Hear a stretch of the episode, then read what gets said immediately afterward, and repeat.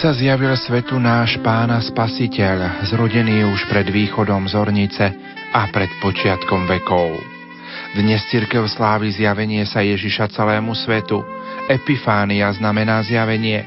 Mudrci predstavujú ľudí všetkých jazykov a krajín, ktorí sa na výzvu pána vydávajú na cestu, aby velebili Boha. Králi Taršišu a ostrovov prinesú mu dary, odajú mu dane králi Arabov aj zo Sáby budú sa mu kláňať všetci králi, slúžiť mu budú všetky národy. Hľa, hviezda, ktorú uvideli na východe, išla pred nimi, až sa zastavila nad miestom, kde bolo dieťa. Ako zbadali hviezdu, nesmierne sa zaradovali. Nečudujú sa, že ich hviezda privádza do akejsi malej dedinky a zastavuje sa pri jednoduchom domčeku. Tešia sa, Mudrci, ktorí prišli z takej diálky, aby videli kráľa, stoja pred malým domčekom a tešia sa. Ako veľa sa musíme od nich učiť. Predovšetkým to, že každé nové poznanie cesty k Ježišovi je plné radosti.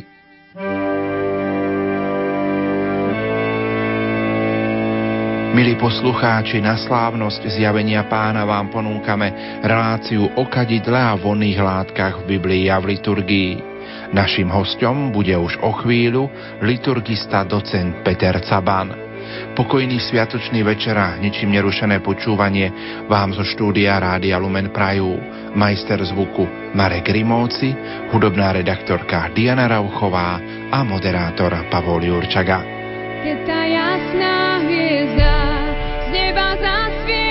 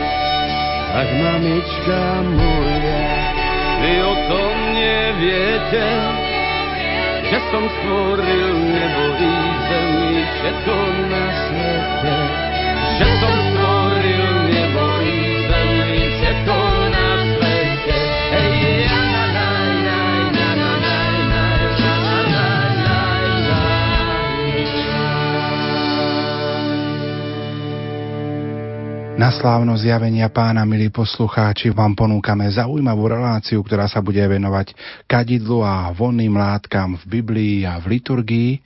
Pozvanie do štúdia Rádia Lumen prijal docent Peter Caban, ktorý pôsobí na Filozofickej fakulte Katolíckej univerzity v Ružomberku a zároveň aj v kňazskom seminári svätého Františka Ksaverského v Badíne a popri tom pôsobí ako rímskokatolícky kňaz aj v katedrále svätého Františka Ksaverského v Banskej Bystrici, takže občas počas niektorých večerných svetých homší ho máte možnosť počuť aj v našom vysielaní. Na úvod by sme mohli našim poslucháčom povedať niečo o tom dnešnom sviatku zjavenia pána, ktorý práve dnes prežívame. Príjemný sviatočný večer všetkým poslucháčom Rádia Lumen práve dnes na slávnosť troch kráľov. Ďakujem pekne za pozvanie do tejto večernej relácie, kde sa budeme spoločne zaoberať tematikou na najvyš aktuálnou z hľadiska dnešného dňa, tematikou vôni, kadidla, celkovo voných látok v Biblii a v liturgii. Ako bola daná prvá otázka, ako došlo k tomu, že sa dnes slávi zjavenie pána. Ako liturgicko dejine môžeme konštatovať ohľadne tohto sviatku uvedené skutočnosti. Slávno zjavenia pána bola historicky najprv slávená na kresťanskom východe. Tu vidíme krásne ovplyvnenie liturgie východu a západu. Kdežto na západe sa začalo sláviť narodenie pána s datovaním 25.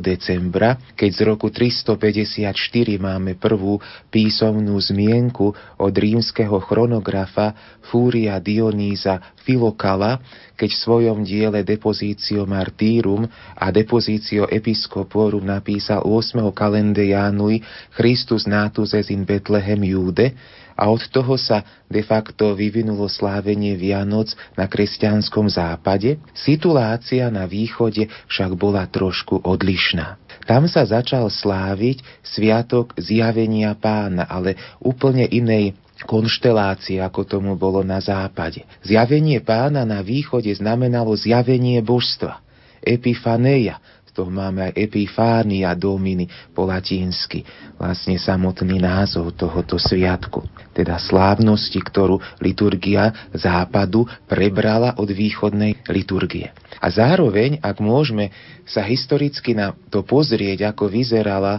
táto slávno zjavenia pána na východe, tematicky z hľadiska teológie bola chápaná trošku odlišne, ako my sme pôvodne chápali narodenie pána 25.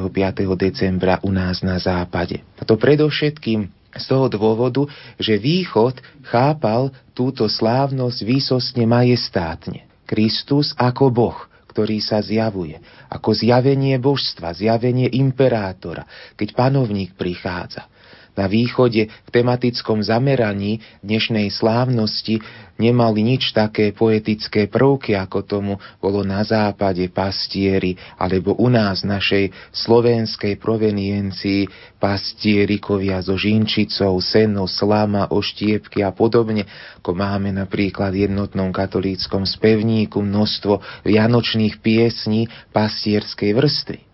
Na východe to bol dvorný ceremoniál, zjavenie božstva. Preto aj východná liturgia berie tento sviatok veľmi majestátne. Z hľadiska koncepcie porovnania východu a západu môžeme tu vidieť krásnu líniu, ako liturgia východu sa dostávala na západ a zas ako východné liturgie prebrali niektoré časti či slávenia z liturgie západu. A tak vlastne aj my u nás na Slovensku, aj v našom latinskom rímskokatolíckom obrade máme de facto dva sviatky, dve slávnosti s vianočnou tematikou. 25.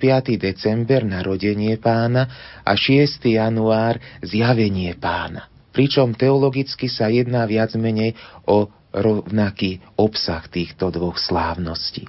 Čiže my sme na západe prebrali z východných cirkví zjavenie pána, niektoré východné cirkvy zas prebrali narodenie pána od nás zo západu. Tu vidíme tú spojitosť východnej a západnej liturgie, ako to v dnešný deň, dnešnú slávnosť môžeme silne badať. V liturgii sa koná aj deň oznámenia Veľkej noci v rámci omše zjavenia pána. Koná sa to po evanieliu, hovorí to buď diakon alebo kňaz. Čím je toto oznámenie zaujímavé?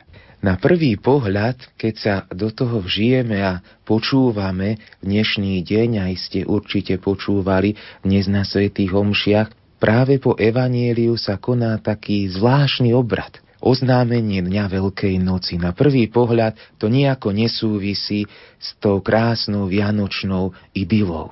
Veľká noc, Zelený štvrto, Veľký piatok, Biela sobota, ešte dátumy k tomu, ako keby to bol taký na prvý pohľad rušivý element.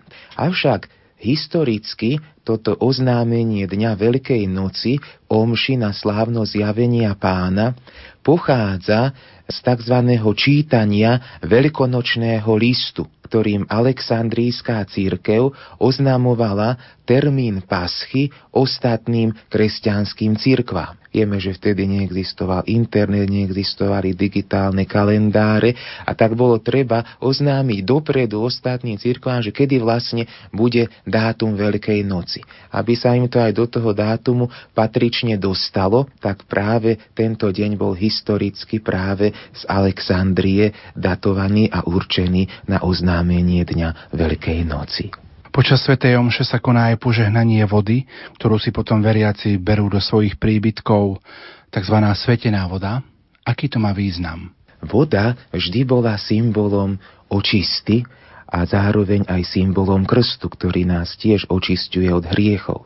V bežnom živote používame často vodu, či už sa jej napijeme, alebo sa umývame, ráno staneme, ideme sa umyť, večer ideme spať, takisto ideme sa umyť a používame vodu. To isté na spôsob očisty je aj chápanie vody, požehnanej vody v liturgii. Voda, ktorá sa žehná aj na slávno zjavenia pána, má práve takýto očistný charakter. Môžeme si ju zobrať domov. Sype sa do nej soľ, ktorá znamená zdravie ako prorok Elizeus sypal sol do vody, tak to máme aj krásne vyjadrené v samotných obradoch a textoch modlitieb na požehnanie vody i soli v dnešný sviatočný deň. Niektorých krajinách, napríklad v Rumúnsku, ale aj inde, sa zvykne zvlášť ortodoxných cirkvách alebo aj východných katolíckých cirkvách požehnávať voda v rybníkoch alebo pri prameňoch. Keď som spomenul napríklad to Rumúnsko, tak niekde tam majú taký zvyk, že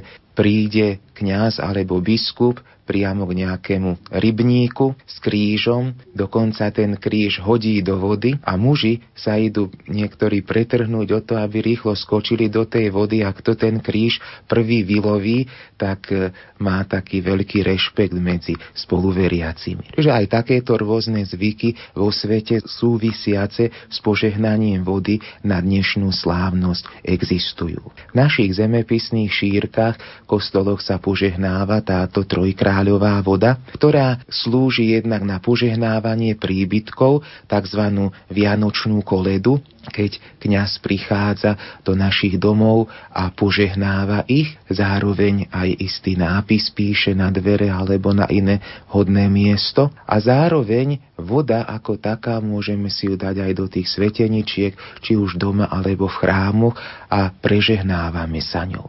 Čiže opäť to prežehnanie, keď hovoríme v mene Otca i Syna i Ducha Svetého, chceme si sprítomniť to, že sme veriaci ľudia, že veríme v Boha Otca i Syna i Ducha Svetého. A tá voda nás očistuje. Nie sama o sebe, ale je to symbol. Darmo by sme aj liter vody zobrali so sebou, keby človek nemal v svojej duši túžbu očistiť sa od hriechu. Ale voda ako symbol nám to pripomína.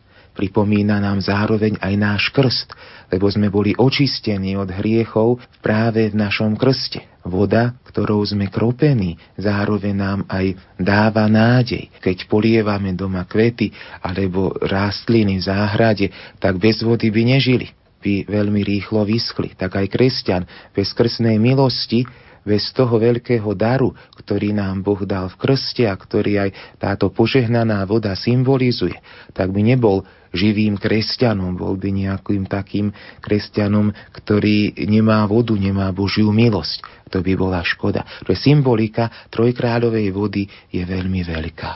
V dnešnom sviatku sa hovorí aj o troch mágoch, či o troch múdrcoch, ktorí priniesli Ježiškovi dary. Zlato, kadidlo a mirhu. Čo tieto dary znamenajú? Už Evanielia, ako bolo spomenuté, spomínajú tieto tri dary. Zlato to bol dar štátny, dar panovníka. Znamená, že keď títo mudrci alebo mágovia prišli z Orientu, tak svetopise chcel vyjadriť, že aha, podarovaním zlata Kristus bol označený ako kráľ. Že boli to dary nie určené na bežné použitie kadidlo ako symbol modlitby. A mirha, ktorá slúžila aj na pohreb, hovorí o tom viacero autorov, že napríklad mirhou sa mohlo prevoniavať niektoré časti, keď de facto bol človek mŕtvý a potrebovali zakryť pach jednotlivých skutočností, ktoré pri tom boli. Ale zároveň mirha je aj symbolom utrpenia. Ako keby dopredu naznačovala to, že Kristus bude trpieť. Že to nebude len prechádzka nejakým rúžovým sadom, ale symbol utrpenia, ktoré Kristus do podrobna naplnil. Zaujímavé z hľadiska, keď čítame samotnú správu o týchto troch mudrcoch, my len z kresťanskej tradície vieme, že možno boli traja. Totiž to evanílium nešpecifikuje, koľko týchto mudrcov v skutočnosti bolo. Len svätý Augustín na základe toho, že Evangelium vraví, že mu podarovali tri dary, zlato, kadidlo a mirhu, tak hovorí, že boli zrejme traja títo mudrci. A kresťanská tradícia im aj dala také zaujímavé mená, ktoré nemáme v Evangeliách nikde spomenuté, ako Gašpar, Melicher a Baltazar. Z odvodenia týchto troch mien uvedených mudrcov Gašpar, Melicher a Baltazár súvisí aj známy trojkráľový nápis, ktorý toto obdobie niekde v dnešný deň, alebo v oktávu, alebo aj následne ďalej podľa časových možností kňazov budete mať v svojich príbytkoch tzv. trojkráľovou koledou práve súvisí aj toto označenie troch mudrcov z dnešného evanielia. Keď kňaz robí kriedou nápis nad dvere našich príbytkov, označuje tam jednak letopočet, čiže rok, príklad 2014 teraz, a potom sú tam písmena C alebo G plus M plus B. Existujú minimálne dve teórie, ktoré nám ozrejmujú, čo tento trojkráľový nápis znamená. To C plus M plus B. Prvá teória hovorí o tom, že sú to skratky mien týchto troch kráľov či troch mudrcov, ktoré označil počtom svätý Augustín. Gašpar plus Melicher plus Baltazár. G sa v antickom svete najprv nepísalo ako G, nepoznali. G, ale ako C.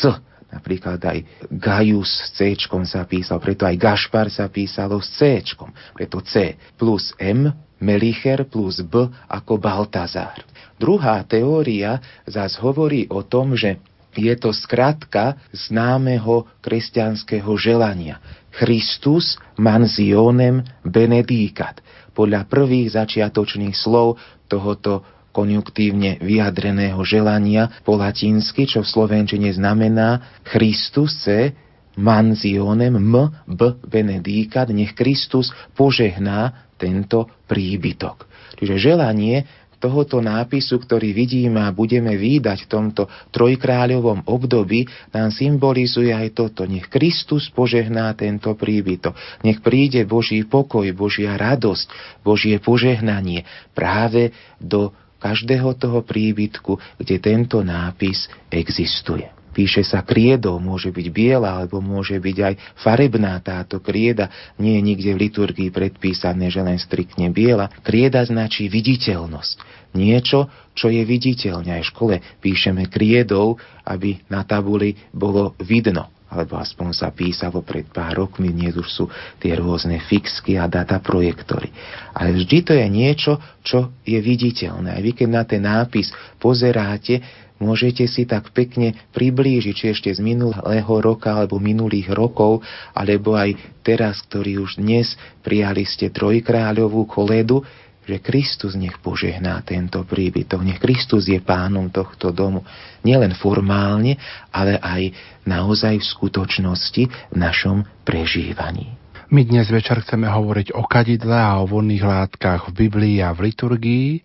Na úvod si predstavme, z čoho kadidlo ako látka pochádza, kde sa nachádza a z čoho sa z hľadiska chémie kadidlo skladá. Ústrednou témou dnešného večera je práve kadidlo a vonné látky. Človek rád poznáva vône keď človek ide trebárs do obchodného centra, alebo aj stretne sa s niekým, tak vie odhadnúť, že aha, toto mi vonia, toto smrdí, toto je príjemné, toto je menej príjemné. Aj v liturgii máme a používame kadidlo. Kadidlo ako také sa skladá zvyčajne podľa chemických analýz 66% ho tvorí kadidlová čistá živica. Najčastejšie zo stromu Boswellia sacra. Teraz myslím a mám na mysli kadidlo to bežné, ktoré sa používa v liturgii, ktoré je živicového pôvodu. 66% je tá čistá živica, potom zhruba 20%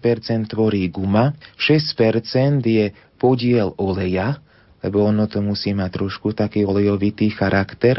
6% tvorí bazorín a zvyšné 2% sú rôzne rastlinné zbytky, horčiny, drobné stopové prvky. Do roku 1984 bolo známych približne 250 látok z hľadiska obsahu, ktoré by obsahovali aspoň nejakú časť kadidlovej živice. Takže toto je zhruba také obsahové chemické zloženie kadidla. Kadidlo ako také pochádza a svojim pôvodom siaha do Južnej Arábie, potom do krajín Jemen, Oman, ktoré aj až doposiaľ sú takými svetovými producentmi kadidla voných látok. Zaujímavé, že tam tieto kadidlové stromy rastú.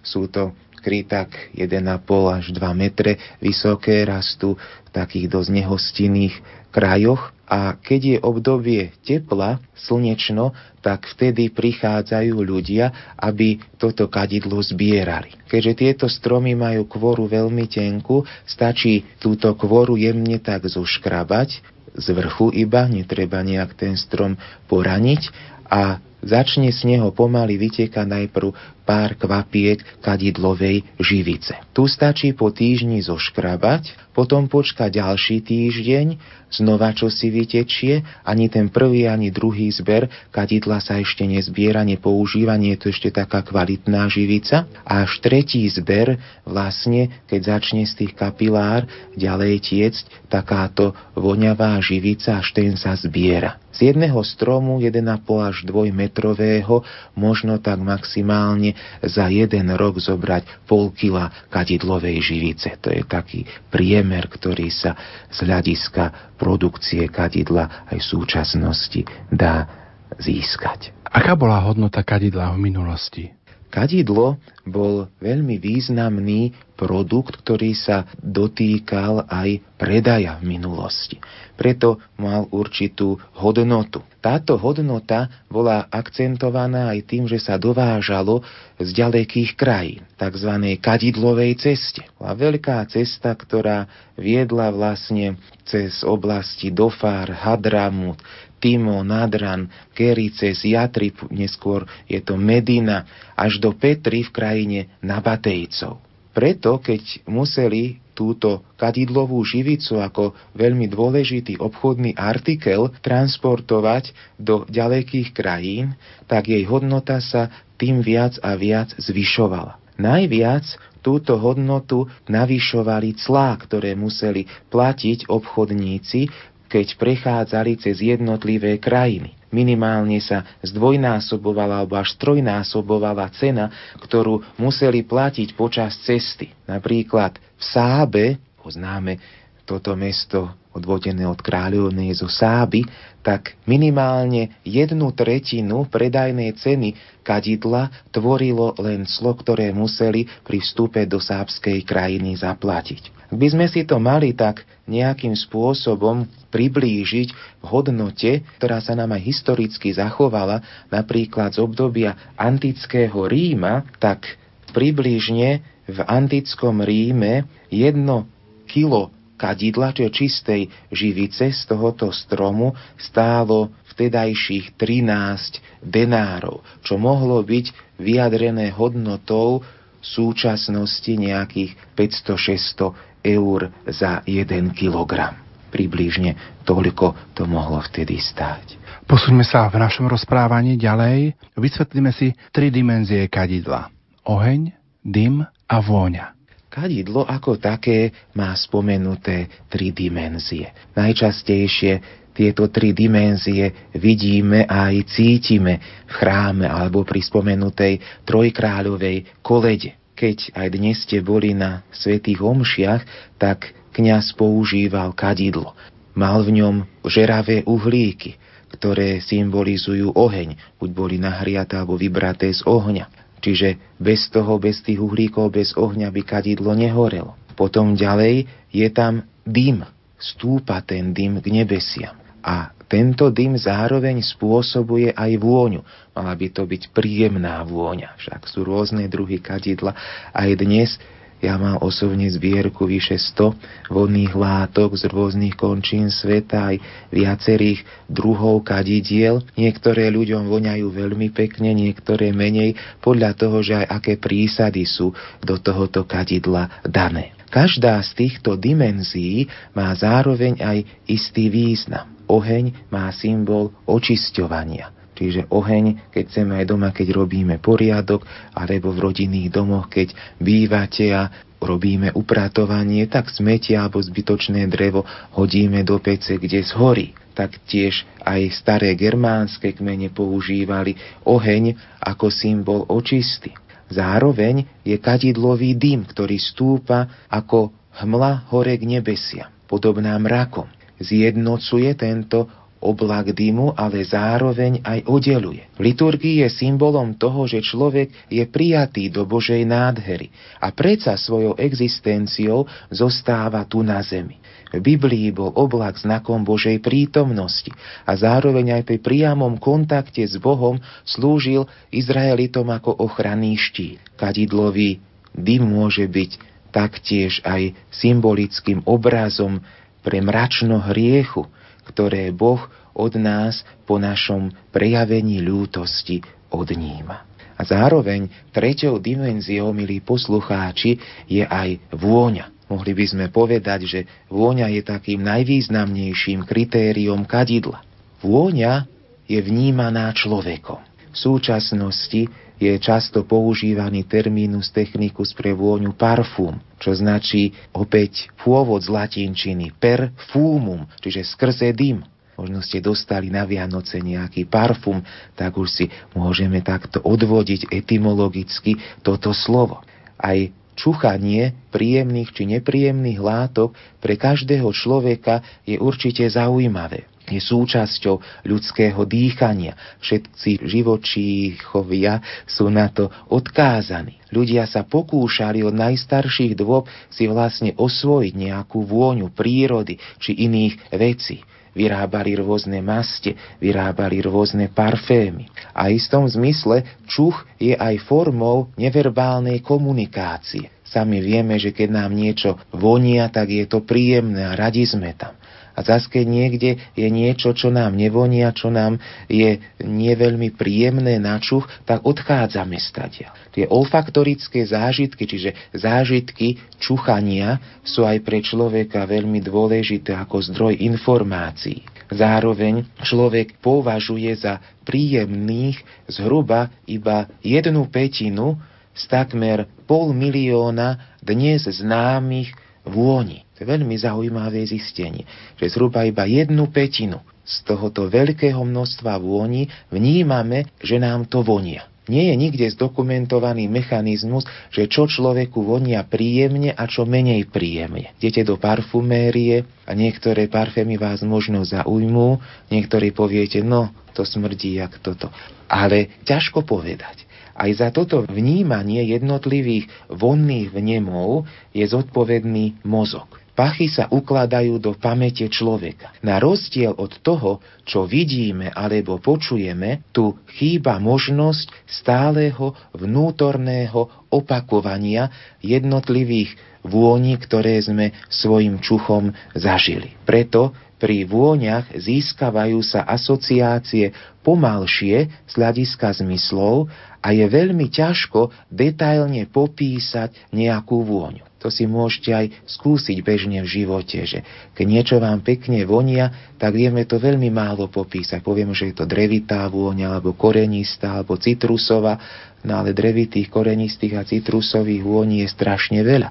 Tá čuchová pamäť je úplne odlišná. Často sa však vôňa spája s emocionálnym zážitkom a s rôznym pocitom. Príklad, kadidlo sa môže spájať s pocitom liturgie. Tiež to vidíme a budete vidieť, milí poslucháči Rádia Lumen, aj vo svojich domácnostiach, keď napríklad bude spomenutá trojkráľová koleda a kniaz bude používať kadidlo, že vám to tak akoby pripodobní tú kostolnú vôňu. Opäť je to istý zmysel, istý vnem čuchový človeka, ktorý vlastne takto asociuje si na podklade vôni niečo pekné, čo prežil. Existuje aj dôležité a významné pôsobenie vonných látok v terapii, ktoré je odôvodniteľné na základe poznatkov spojenia toho, čo cítime s čuchom a pocitov človeka. Z toho poznáme napríklad aromaterapiu, kedy sa vychádza z fyziologických predpokladov človeka. Je aj zaujímavý výsledok viacerých vedeckých štúdií, ktoré hovoria o vplyve vôni na zdravie človeka či už tradičnej fitoterapii, keď rôzne liečivé rastliny na tú či onú chorobu môžu pomôcť človekovi. Taktiež Pacienti pri olfaktorickom vneme niektorých príjemných vonných látok sa cítia o mnoho lepšie ako v nejakom prostredí, ktoré by bolo nepríjemné z hľadiska ich olfaktorického chápania. Takisto aj medicíne, ktorá sa venuje terapii či už pohybu alebo jednotlivých vnemov, či napríklad kúpeľnej starostlivosti, tiež aromaterapia môže ako adjuvans terapeutické pomôcť. Z nášho kresťanského hľadiska kadidlo sa najviac spája s niečím posvetným. S niečím, čo nám aj vôňou symbolizuje a možno trochu aj tak pripomína v našom rozume, že je to niečo, čo má spojito s Bibliou, že je to niečo, čo aj my vo svojom vnútri môžeme prežívať, čo nám napríklad sprítomňuje tú atmosféru chrámu, atmosféru posvetna. Pripomenie, milí poslucháči, že hosťom na slávno zjavenia pána je liturgista, docen Peter Caban. Ak sa pozrieme trošku aj do minulosti, akú úlohu zohrávalo kadidlo napríklad v starovekých kultúrach? Staroveké kultúry boli ako prvé, ktoré sa zaoberali kadidlom, lebo už samotná kadidlová živica sa nachádza podľa historických zmienok a čím najskôr bola práve zberaná v krajine jej pôvodu v južnej Arábii. Najčastejšie sa jednalo teda o zložku z kvôry spomínaného stromu Bozvelia Sákra, ktorá rástla práve v končinách Južnej Arábie. Zachovali sa nám rôzne kadidlové skrinky z tohoto obdobia a nápisy, ktoré dosvedčujú hodnotu kadidla z tohoto územia. Napríklad v chrámoch alebo v desiatkoch tovarov, ktoré juhoarabskí obchodníci odovzdávali. Kadidlo aj v Južnej Arábii bolo spaľované v nemalom množstve. Nádoby na spaľovanie kadidla a nápisy vyzdvihovali dôležitú úlohu zápalných obetí v Južnej Arábii, zvlášť domácom kulte. Poďme teraz do Egypta, ktoré je takou druhou dôležitou zemou, kde sa kadidlo používalo. Staroveký Egypt tam sa môžeme oprieť o rôzne ikonografické artefakty už z 3. tisícročia pred Kristom, kde bolo kadidlo znázorňované ako dôležitý prvok v spoločnosti, ale zároveň aj ako súčasť kultu, kedy takmer žiadna kultová činnosť v Egypte sa nezaobišla bez použitia kadidla kadidlu bola v Egypte pripisovaná zvláštna moc. Totižto Egypt kadidlo predstavoval ako spôsob, ktorý je znakom zjavenia sa božstva. Že božstvo sa akoby zjavovalo kadidlom v samotnom Egypte. A ba ešte viac. Vôňa kadidla v Egypte samotné božstvo stelesňovala. Už v textoch, ktoré sa našli v pyramídach, sa odráža akoby taká symbolická teológia kadidla. Nachádzajú sa napríklad reliefy, kde je vyobrazený rôzny boh, napríklad Amon, ktorý podáva kráľovnej kríž, scénu vystihuje úryvok, ktorý je napísaný v jednej z egyptských pyramíd, že potešila sa táto krajina aj samotná kráľovná, že uvidela jeho krásu a jej palác naplnila obrovská vôňa kadidla. Takisto v Egypte sa začalo používať kadidlo aj ako matéria medika, čiže terapeutický prostriedok pri rôznych indikáciách. Keď som v svojej knihe, ktorú vydali sestry Paulínky v Prahe o kadidle a o voných látkach, skúmal trochu tak minulosti, aj v Egypte, ako sa v praxi kadidlová živica používala, tak som napríklad našiel takú zmienku, že v Egypte sa používalo kadidlo aj ako žuvačka že zmiešali časti tejto živice zo stromu Bozvelia sakra s medom a používali to ako žuvačku proti zápachu z úst. A na základe takéhoto žuvania mohli dosiahnuť príjemný dých. Ďalšou zaujímavou krajinou z hľadiska kadidla bola staroveká Mezopotámia kde vlastne zo začiatku to kadidlo nebolo veľmi známe, ale keďže začala Mezopotámia obchodovať s Južnou Arábiou a mala medzi sebou aktívnu obchodnú bilanciu, tak samozrejme aj kadidlo začalo prenikať do oblasti Mezopotámie. Najčastejšie sa tam používalo kadidlo pre spríjemnenie zápalných obetí a ako vonná ingrediencia pri kulte božstiev. Napríklad jedna historická zmienka z Mezopotámie hovorí, že na jednu bálovú slávnosť v Mezopotámii bolo spálených tisíc talentov kadidla, čo je približne 26 tón. Toľko hovorí dobová zmienka. Až v helénskej dobe sa dá počítať v Mezopotámii s kadidlom v dnešnom slova zmysle. Ako tomu bolo v antickom Grécku a v antickom Ríme. V Grécku bolo kadidlo v čase Homéra neznáme. Až neskôr, keď Feníčania začali obchodovať s Gréckom, tak opäť prinášali kadidlo niektorých svadobných obradoch. Napríklad Grécku sa začalo kadidlo páliť novomanželom. Pravdepodobne už v tom 7. storočí, keď kadidlo sa zhruba pred Kristom teda dostalo do Grécka, do celkovej antickej oblasti, niekde ho používali aj pri veštení, napríklad v tej známej historickej delskej veštiarne. Taktiež Živica kadidlová bola chápaná pri rôznych obetách, keď sa prstom, palcom a ukazovákom hodilo na žeravé uhlie jednotlivé zrnká tejto kadidlovej živice.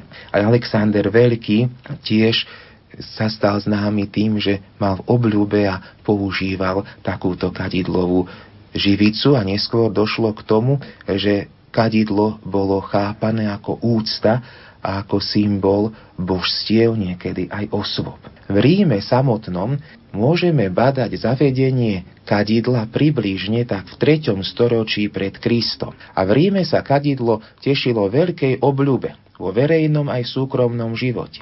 Totižto Rimania, ktorí ináč uctievali veľmi veľa božstiev, príklad knihe teraz vyšla kresťanská archeológia v Bratislave na bohosloveckej fakulte a tam je jedna zmienka, že Rimania uctievali vyše 30 tisíc úradne uznaných bohov a božstiev. Časom niektoré vyšli z módy, časom niektoré sa zabudli, zasa niektoré Rimania inkorporovali a exportovali, tak by sme to mohli povedať, z krajín, ktoré si podmanili do rímskeho impéria. A tak rímsky panteón sa naplňal bohmi. Totižto Rímania boli dosť poverčiví. Historická zmienka hovorí, že, citujem, v Ríme sa skôr stretneš na ulici s Bohom ako s človekom. O vyše 30 tisíc u len úradne uznaných božstiev to bolo veľká sila.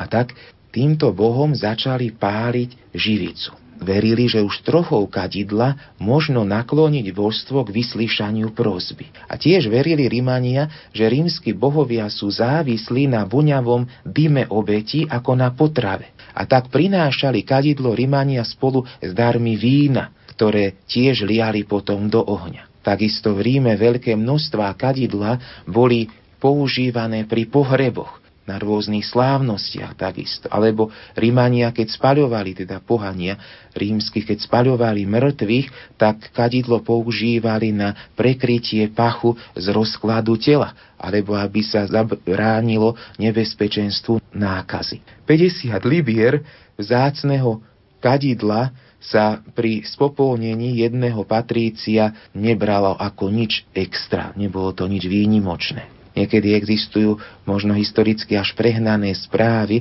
Napríklad jedna správa hovorí, že cisár Nero vyložil na pohreb svojej ženy, či skôr teda konkubíny Popei Sabiny, viac než ročnú úrodu kadidla z Arábie.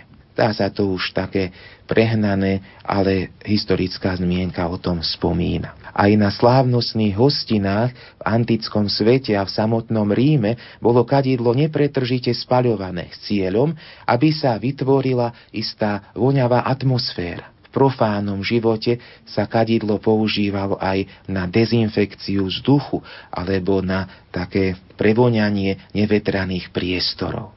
Pokiaľ sa v Ríme obdarovávali kadidlom chudobní, lebo aj také zmienky historické máme, tak zvyčajne boli obdarovávaní iba nepatrným množstvom zrniek kadidlovej živice.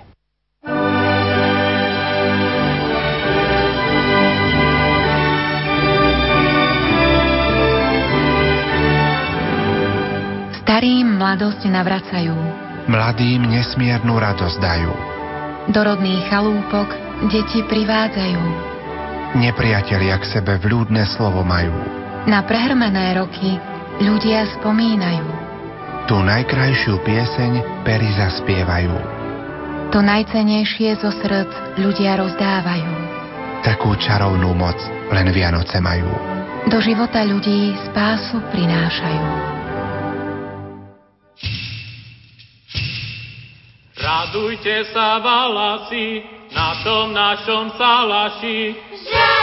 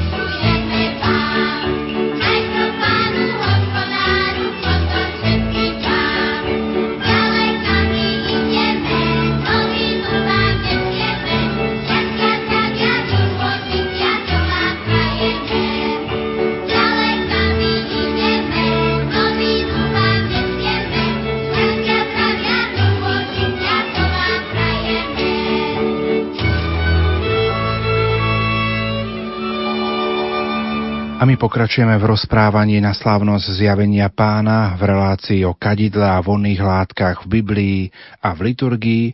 Hosťom je docent Peter Caban, ktorý pôsobí na Filozofickej fakulte Katolíckej univerzity v Ružomberku aj v kňazskom seminári svätého Františka Ksaverského v Badíne. Predstavme si kadidlo teraz v biblických textoch Starého zákona. Vodné látky už v starom zákone zohrávali veľmi dôležitú úlohu. Môžeme ich rozdeliť na také tri skupiny. Poprvé to bolo obetovanie tuchu, potom obetovanie pečiva a potom obetovanie voných látok. Obetovanie tuku znázorňuje biblický text prvej knihy Samuelovej približne z 11. storočia pred Kristom. Tam máme prvú zmienku o tom. Potom takisto aj Malachiáš 1.11 spomína, že na každom mieste budú prinášať môjmu menu mugaš, čiže kadidlo a istý obetný dar. Táto pasáž vznikla približne po roku 475 pred Kristom. Tuk znamenal symbol bohatstva, symbol hojnosti. Neskôr sa začalo spalovať aj kvasené pečivo, napríklad prorok Amos v 4. kapitole to opisuje. Ale zároveň aj prorok Izajáš v 1. kapitole 13. verši hovorí, že neprinášajte mi už rôzne obetné dary, dokonca hovorí záporne o kadidle. Ale u, čím je zaujímavý prorok Izajáš, tak u Izajáša nachádzame najstarší dôkaz o zápalných obetách v Jeruzalemskom chráme. Hoci tento prorok kriticky hovorí v prvej kapitole o kulte miesta, na ktorom vystupuje. Nemôžeme sa ešte domnievať, že touto zápalnou obetou bolo samotné kadidlo, skôr sa jednalo o spalovanie kvaseného pečiva a zvlášť súkromnej oblasti. Máme aj prorok Jeremia, 44. kapitola Ezechiel 16, 19, hovorí, kde sa spaľovali koláče a chlie. V knihe proroka Ezechiela už v 8. kapitole však nachádzame isté indície súkromného kultu obetovania voných látok hovorí Ezechiel 8, 7 až 13, že stojí tam 70 mužov zo starších domu Izraela a každý z nich má v ruke svoju kadidelnicu a v smerom k nebesiam stúpa oblak. Takisto je známy aj príbeh Áronových synov z hľadiska kritiky cudzieho ohňa, ktorý vo svojich kadidelniciach priniesli práve títo Áronovi synovia pánovi. Kniha Levitikus 10. kapitola to veľmi pekne popisuje. Obetovanie vonných látok v starom zákone bola výsada kňazov. Máme napríklad v knihe Numery 16, 1 až 7. V druhej knihe Kroník sa spomínajú prenosné kadidelnice. Najstaršie pomenovanie kadidla v kňazských predpisoch sa nachádza v knihe Levitikus 2.1 až 2. Kadidlo sa spomína aj u proroka Jeremiáša v 6. kapitole. Ten hovorí, že na čom je kadidlo, ktoré prichádza zo Sáby. Opäť alúzia na starú rímsku kadidlovú cestu. Ak sa posunieme ďalej, hovorí sa o kadidle napríklad aj v žalmoch? Áno, hovorí sa aj v žalmoch, tam sa stal veľmi známy žalm 141 a tá známa perikopa z neho, nech sa vznáša k Tebe, Pane, moja modlitba ako vonné kadidlo a pozdvihnutie mojich rúk ako večerná obeta. A z tohoto verša sa vlastne dozvedáme o židovských kultúrnych dejinách. Jedná sa v parafrázi, ktorá je viackrát parafrázovaná na tento 141.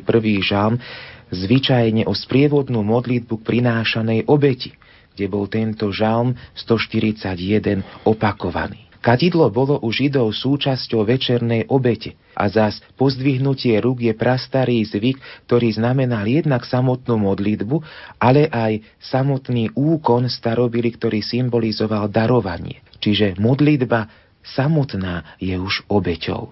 Tak hovorí Žalm 141. Predstavme si kadidlo a voľné látky v Novom zákone. Nový zákon spomína na viacerých miestach kadidlo. Zvlášť večer, ktorý tiež vychádza tematicky z textov Nového zákona, je poznačený kadidlom ako darom mudrcov z východu. U Matúša 2.11 máme napísané, že títo mudrci priniesli dieťati v jasličkách zlato, kadidlo a mierhu, čiže tie najcenejšie dary, ktoré sa vtedy používali ako prejav úcty Kristovi ako panovníkovi. Arabské kadidlo bolo vtedy dostupné v celom Stredomori, takže pôvod mudrcov z Arábie nevieme celkom dosvedčiť len na základe biblických textov. Poklona týchto troch mudrcov a prinesenie kadidla, ako to opisuje Matúš 2. kapitole, bola často chápaná ako naplnenie proroctva proroka Izajáša zo 60. kapitoly. Zlato sa obyčajne v biblickej exegéze vysvetľovalo ako dar pre Krista ako kráľa, mirha od dvoch svätého Ireneja Origena sa stiahuje viac menej na Ježišovu smrť a kultová akási konotácia vône na Krista ako na veľkňaza. Ako hovorí veľmi zaujímavé stredoveké úslovie, kadidlo zmiernilo biedu v Ježišovej rodine, zahnalo zápach v maštali, zlato pomohlo k tej ekonomickej situácii a mirha zabezpečiť mala dieťaťu zdravie. V textoch Nového zákona sa aj na iných miestach spomína kadidlo a vonné látky. Napríklad nardový olej má silné zastúpenie v Jánovom evaníliu Ján 12.3. Tu vzala Mária libru drahého oleja z pravého nardu a pomazala Ježišovi nohy a utierala ich svojimi vlasmi. Takisto sa spomína popri kadidle aj mirha v textoch Nového zákona. Mirha je zasa aromatická živica z ďalšieho stromu, komifora mirha sa nazýva ten strom a môže byť buď pevná alebo kvapálna, môže byť orientálna alebo etiópska mirha. Etiópska má veľmi taký zaujímavý, až typický starobilý podtón, taký vonný. Veľmi ťažko sa získava, si pamätám, že som v Jeruzaleme na jednom trhu z vyjednali iba na, iba no, v úvodzovkách na 35 eur taký kúsok mirhy a veľmi sa to ťažko zjednávalo. Ale zaujímavé je, že aj po rokoch a 10 ročiach, keď napríklad tú mirhu voniate, ona stále vonia. Dnešné parfémy vám nevydržia, keď navoniate si šaty chvíľku, tak koľko vydrží. Pri tých najlepších parfémoch možno 24 hodín. Ak 48, tak je fajn. Však ale mirha, aj keď ju mám teraz po 5 rokoch, no to stále vonia vydáva tú vôňu. Aj hrobky, keď sa napríklad otvorili niektoré dávne, tak stále cítiť tam tú mirhu, tú jej vôňu. Mirha teda vyjadrovala aj v textoch Nového zákona vznešenosť a jedinečnosť rôznych vzťahov interpersonálnych. Napríklad Jozef Flavius diela Antiquitate z Judajice židovskej starožitnosti spomína, že pri Herodesovom pohrebe len vonné látky nieslo 500 sluhov, ale Jánovo evanílium hovorí, že tejto mirhy bolo asi 100 libier. Zároveň máme v evaníliu napríklad podľa Marka v 14. kapitole spomenuté zaujímavé skutočnosti a to zmes mirhy z aloe. Pravdepodobne táto zmes bola prášková. V starom zákone sa spomína celkovo 4 krát a trikrát spolu s mirhou, vždy v kontexte interpersonálnej lásky medzi mužom a ženou alebo kráľom a kráľovnou. Žena z úrievku Markovho Evanielia v Betánii s alabastrovou nádobou použila jednu libru, čo je 328 gramov vzácneho nardového oleja alebo nardu s mirhovým balzamom, čo je viac ako za 300 denárov, ako hovorí zmienka z Evanielia. Všimnime si, že ako veľmi si táto žena vážila Ježiša. A Nikodém na pohre priniesol stokrát viac, a to až 100 libier mirhy z aloe. Takisto to evokuje, že sa jednalo o pohreb kráľa, lebo takáto hmotnosť kadidla sa spaľovala bežne pri cisárskych a kráľovských pohreboch. Aj Korpus Paulínu máme zmienky o vonných látkach a o kadidle, príklad druhom liste Korintianom 2. kapitole, kde hovorí, že Kristova vôňa to má byť kresťan. Čiže to by som spomenul z hľadiska Corpus Paulínu. Spomína sa kadidlo aj napríklad v Apokalypse? Áno, spomína sa minimálne na dvoch miestach v 5. a 8. kapitoli Apokalypsy. V 5. kapitole sa spomína, keď je tam opísaná skutočnosť, alebo teda vízia Apoštola Jána medzi trónom, baránkom a tými štyrmi bytostiami a potom starcami, keď 24 starcov padlo pred baránkom na kolena a každý mal v ruke zlatú nádobu naplnenú vôňou kadidla, čo sú modlitby Božieho ľudu. A v 8. kapitole za skadidlo v Apokalypse sa spomína v súvislosti s anielom, keď aniel predstúpil pred Najvyššieho a mal v ruke zlaté kadidlo pred oltárom a incenzoval tento oltár. A opäť je tam alúzia na Žám 141, nech sa vznáša k tebe moja modlitba ako vonné kadidlo. Aký bol postoj kresťanov ku kadidlu v prvých storočiach, respektíve ako sa pozerať na kadidlo v konfrontácii s pohanstvom a kresťanstvom v dobe prenasledovania? Kresťania na území antického Ríma zvlášť najprv odmietali použitie kadidla v liturgii.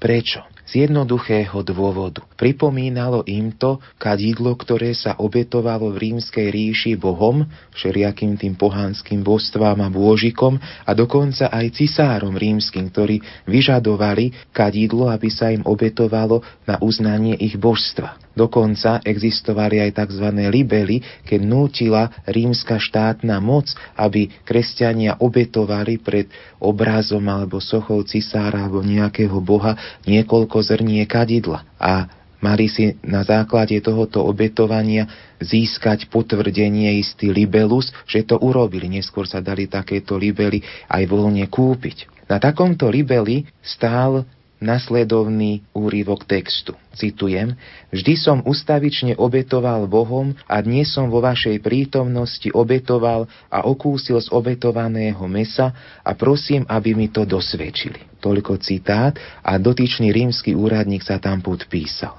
Obetovanie kadidla božstvám pohanským v rímskom impériu bolo považované za odpad od kresťanskej viery. A preto kresťania v prvých storočia, zhruba až do 5. storočia na západe sa bránili používaniu kadidla v kresťanskej bohoslužbe, lebo im to pripomínalo, že mnoho z ich spolubratov a spolusestier vydalo svedectvo vlastného života práve mučeníckou smrťou, keď odmietli obetovať pohanským božstva. Až neskôr potom bolo kadidlo prijaté do kresťanskej liturgie. Priblížme tematiku kadidla v patristickej literatúre. O kadidle sa zmienujú aj cirkevní otcovia.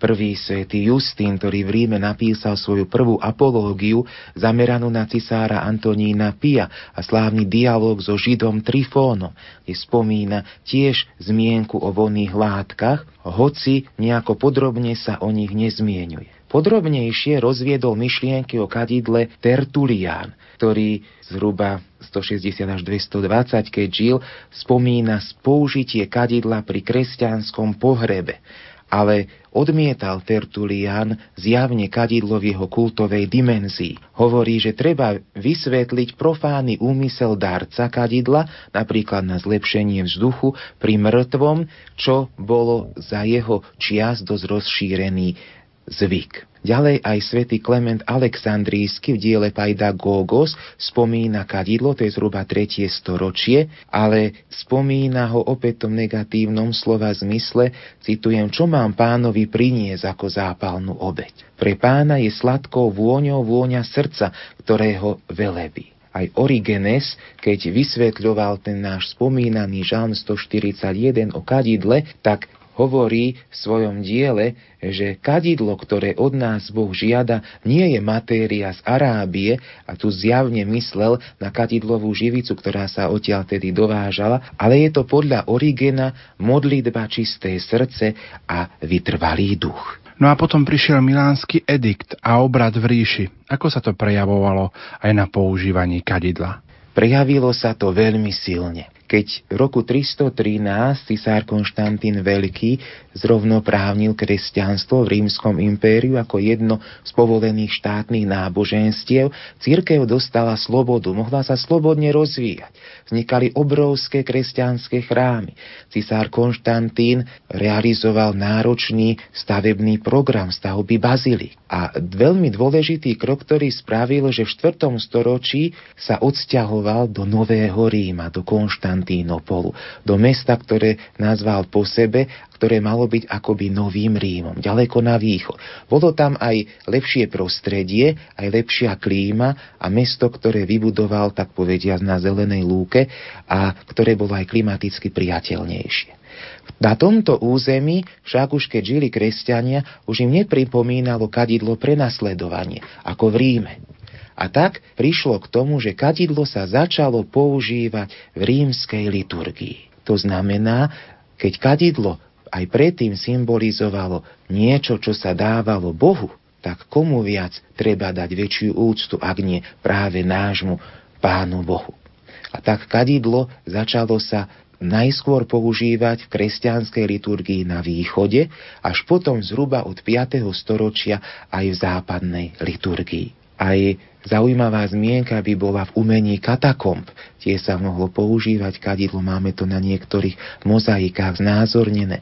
V spomenutej knihe Kresťanská archeológia bližšie rozoberám túto skutočnosť, že tí fosores a pictores niektorí znázornili, teda skôr tí pictores, jednotlivé skutočnosti, kde sa aj kadidelnice používali v rímskych katakombách alebo aj v katakombách na iných miestach Európy. Aké sú prvé zmienky kadidla v liturgii? tak už z roku 363 máme zmienku od Efréma Sýrskeho, ktorý nám hovorí o kadidle a v zmysle kultovej funkcie, čiže v zmysle kresťanskej liturgie. Všimnime si, že 363, že 4. storočie, opäť zmienka z východu. Svetý Efrem Sírsky spomína kadidlo v súvislosti s istou básňou na jedného biskupa. V 4. storočí máme známy pramen liturgie Peregrinácio Silvie Eteria Loca Sancta, čiže putovanie Silvie Eterie na sveté miesta.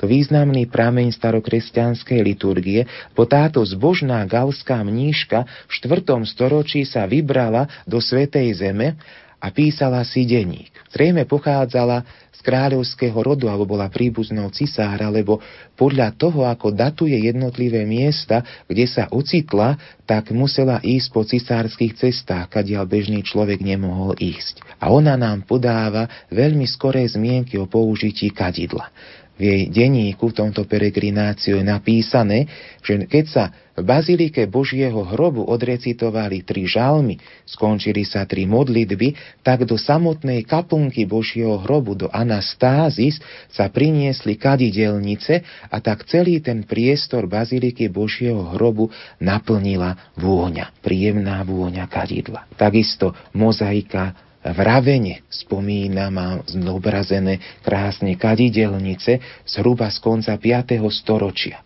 A až potom sa prebralo použitie kadidla do kresťanskej liturgie aj na našom západe a koncom 5. storočia bolo vydané v Ríme nariadenie, že keď biskup prichádza na návštevu do kresťanského chrámu, má byť pri vchode prijatý duchovnými so sprievodom a s kadidlom. Takže takto sa dostalo kadidlo aj do kresťanskej liturgie na západ. Približme našim poslucháčom používanie kadidla v samotnej našej bohoslužbe. Kadidlo v súčasnosti sa používa aj kresťanskej bohoslužbe pri týchto príležitostiach.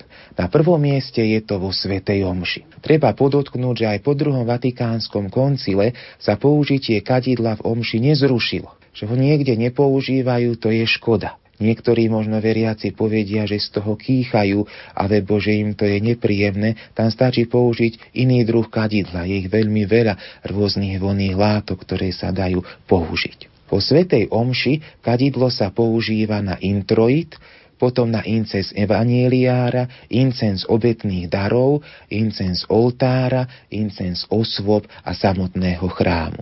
Z hľadiska terminologického treba povedať, že v slovenčine správne je používať sloveso incenzovať. Nie kadiť, dymiť, okiadzať, to nie je správne. Čiže používame incenzovať. Incenz na introj, čiže na začiatok, pochádza historicky zo štáciovej rímskej liturgie, keď pápež prichádzal do štáciového chrámu v Ríme a pri vchode ho vítal subdiakon s kadidlom. Ordo Románus 1 opisuje, že sa pred pápežom niesla kadidelnica. Kadidlo bývalo označované ako atribút biskupa. Ordo Románus 9 spomína, že procesia pre domšou sa začínala stupom s dvoma kadidelnicami. Aj my dnes, keď máme kadidlo slávnostnej liturgii na začiatku, kňaz vloží zrnká tymianu do kadidelnice. Potom je incens evanieliára, ktorý spomína zo 7. storočia Ordo Románus Primus, keď evanielium ako Božie slovo sa incenzuje. Čiže opäť vidíme veľmi krásnu symboliku toho, že Boh je ten, ktorý prichádza a Bohu patrí tá najväčšia úcta aj v kadidle. Ordo Románu späť zaspomína, že Turiferári, že tí, ktorí niesli kadidlo, pristúpili k ambonu, jeden naložil tymian do kadidelnice a zostali stáť pri evanieliu, že sa celý chrám naplnil vôňou. Ordo Románus 9 zas opisuje, že sa incenzoval oltár a potom aj klérus, aj ľud. Ďalší incens obetných darov a spolu aj s incenzom oltára nemajú rímsky pôvod, ale majú galský pôvod. Totižto rímska liturgia expanovala na územie Franskej ríše do Gálie, zvlášť vplyvom Pipina III. krátkeho a potom jeho syna, ktorý nariadil celej Franskej ríši rímsky rítus, obdobie Karola Veľkého, karolínskej renesancie a tak ako záruku hodnovernosti rímskej liturgie nariadil tento rítu všade. A tak postupne Galovia nevedeli celkom tak prijať, že iba rímske prvky a začali tam nášať aj niektoré galské prvky, napríklad aj samotné kadidlo u Galov nejakým spôsobom nesprítomňovalo obety božstvám. U nich to bolo symbol úcty. A tak sa pod vplyvom Gálie dostalo viac kadidlo aj do rímskej liturgie, napríklad na incens obetných darov, ktorý v Ríme pôvodne nebol. Do Ríma sa dostal až v 12. storočí, spomenutý incens oltára. Ďalej používame kadidlo v omši aj na incens osvoba chrámu. Spomína to už v 4. storočí svätý Ján Zlatoústy čiže svätý Ján Chryzostom v antiochískej liturgii. A vo priestor máme niektoré východné ríty, ktoré aj dnes incenzujú celý priestor, že sa ten, ktorý incenzuje, otáča celých 360 stupňov a incenzuje samotný priestor, ktorý sa má naplniť kadidlovou vôňou. Aké je použitie kadidla pri iných liturgických slávnostiach? Kadidlo používame aj napríklad pri poklonách, pri procesiách, pri vyložení Eucharistie, pri liturgii hodín, aj pri kresťanskom pohrebe. Pri eucharistickej poklone kadidlo začíname badať pod vplyvom reformy, ktorá z 11. storočia sa začala šíriť z reformného kláštora v Cluny to bol veľký kláštor, obrovský komplex, keď vidíme rekonštrukciu, ako to mohlo vyzerať, vyráža nám aj dnes dých, koľko chrámov bolo v tomto samotnom kláštore. A tam si mnísi povedali, že ideme slúžiť viac liturgiu duchovne a uctievame si Eucharistiu pokľaknutím a kadidlom. Z Canterbury pochádza správa o kadidle pri eucharistickej poklone tiež z 11. storočia z roku 1084. Takisto aj pri modlitbe liturgie hodín pri breviári, zvlášť pri spoločnom slávnostnom slávení, sa môže použiť kadidlo napríklad na Benediktus alebo na Magnifikat. Tradične už používame kadidlo pri kresťanských pohreboch. Je to vyjadrenie nádeje v zmrtvých stania, symbol úcty voči tomu mŕtvemu, symbol slávnostnosti. Máme o tom zmienku z pohrebu Petra z Alexandrie z roku 311, kde ho obliekli do hodvábneho rúcha, zahalili vonnými látkami a incenzovali. Pápež Gregor Veľký tiež hovorí už v 6. storočí o použití kadidla pri pohreboch v Ríme. Takisto kadidlo sa zvyklo používať aj pri rôznych iných skutočnostiach, napríklad ako máme pri rôznych požehnaniach a konsekráciách. Požehnanie, čiže benedikcio, z tohoto latinského slova, čiže bene dicere, prijať dobre, benedikcia. Čiže keď niekomu dobre prajeme, aby Boh ho požehnal. Máme o tom veľa zmienok. Príklad, 3. storočí nachádzame požehnanie oleja, olív, medu. Biskup Serafion Stumi zo 4. storočia hovorí vo východnej tradícii a zvlášť v Egypte o požehnávaní osôb, o požehnávaní predmetov. Takisto aj v liturgických knihách používaných na západe máme požehnanie jednotlivých osôb, kňazských rúch či sakrálnych stavieb. Aj dnes napríklad kadidlo používame pri požehnaniach. Príklad požehnanie organa. Tam vyslovene kadidlo je želateľné. Požehnanie svoch, obrazov môže kňaz incenzovať, zvlášť keď sa to robí v kostole alebo treba spútnici kúpia nejakú sochu historicky alebo umelecky cenu pre kostol, tak pri požehnaní môže sa použiť kadidlo alebo nové liturgické rúcho, alebo požehnanie zvona tiež môže byť s kadidlom. Požehnanie oltára alebo samotná konsekrácia oltára, kedy sa na nový oltár dá miska s uhlíkmi rozžeravenými a dá sa na to niekoľko zrniek tymiánu a opäť zaznie ten žalm 141. Nech sa znáša k Tebe, Pane, moja modlitba ako vonné kadidlo. Čiže aj v súčasnosti pri požehnaniach, pri konsekráciách sa kadidlo používa. Vieme našim poslucháčom približiť aj niektoré modlitby nad kadidlom? Áno, kadidlo sa žehná a vlastne zhruba od 11. storočia máme zachované niektoré krátke modlitby, ktoré sa pri požehnávaní kadidla používali. Máme napríklad z tohoto 11. storočia takú krátku modlitbu. Zacitujem, nech toto kadidlo, ktoré požehnávame, vystúpi k Tebe, Pane, a na nás nech zostúpi Tvoje zmilovanie je zaujímavé, ako aj niektorí vedci a liturgisti videli také teologické zdôvodnenie tohoto aktu modlitby. Napríklad známy innsbrucký profesor jezuita Jozef Jungmann to vystihol veľmi pekne. Vyjadril, že žeravé uhlíky a vôňa, ktorá z nich vychádza, privádzajú myšlienky k tomu najvyššiemu, čo si od Boha môžeme vyprosovať. A to je odpoveď na našu obetu, oheň Božej lásky. V iných knihách sa nachádzajú liturgické zmienky o modlitbách nad kadil, napríklad Pontificale Románum z 11. storočia hovorí Pane Všemohúci Bože, pre Tebou sa chvejú zástupy anielov, ktorí slúžia duchovne, láskavo zliadnia požehnaj toto kadidlo a tak ďalej. Wilhelm Durandus vo svojom slávnom diele Racionále Divinorum Officiorum, že 13. storočie, rozlišuje napríklad medzi požehnaným kadidlom a nepožehnaným kadidlom.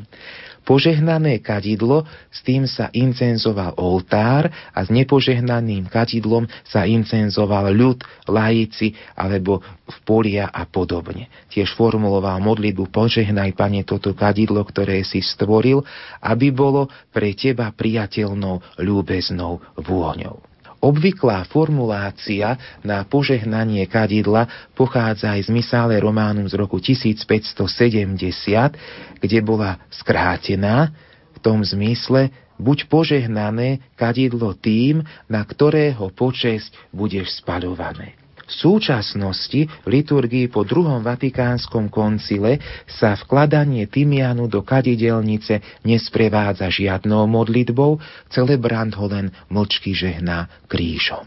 Poďme si zhrnúť to, čo sme v uplynulých minútach rozprávali. Aké je používanie kadidla v súčasnosti? Kadidlo v súčasnej liturgii predstavuje jej dôležitý a integrálny prvok je charakteristickým znakom slávnostnosti bohoslúžby. Obrad incenzácie, a zvlášť dnes sme ho mohli v mnohých chrámoch vidieť a aj počuť, vyjadruje úctu a prozbu, ako je to vyjadrené v rôznych biblických správach. Incenzácia vo Svetej Omši je prvok, ktorý nám slávnostnosť ešte akcentuje – či už v priebehu vstupného sprievodu tzv.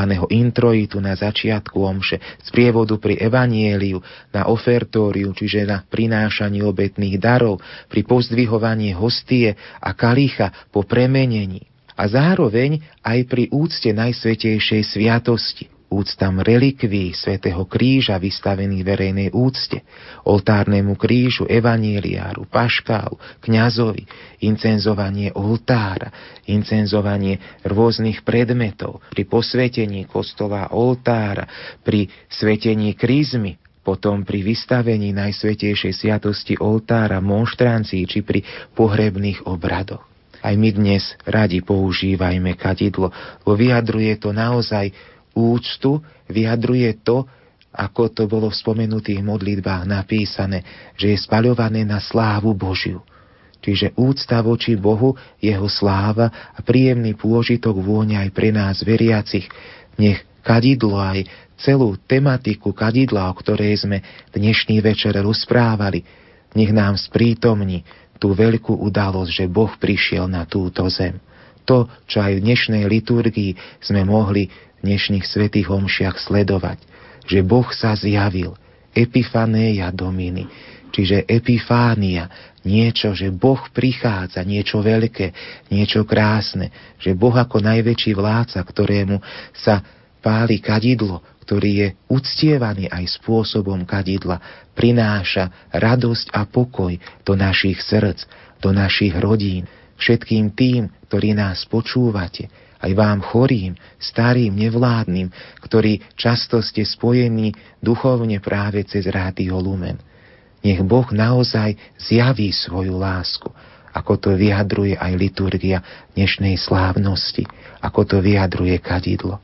Nech stúpajú naše i vaše modlitby k Bohu ako vonné kadidlo a pozdvihnutie našich rúk ako aj naša vlastná obeta. To vám všetkým, milí poslucháči, Rádia Lumen prajem dnešný sviatočný večer. Nech Boh, ktorý sa zjavil nám dnešného dňa na tri krále, naplní naše srdcia pokojom, láskou nech aj nový rok 2014, ktorý sme začali, je pre nás rokom Božieho požehnania.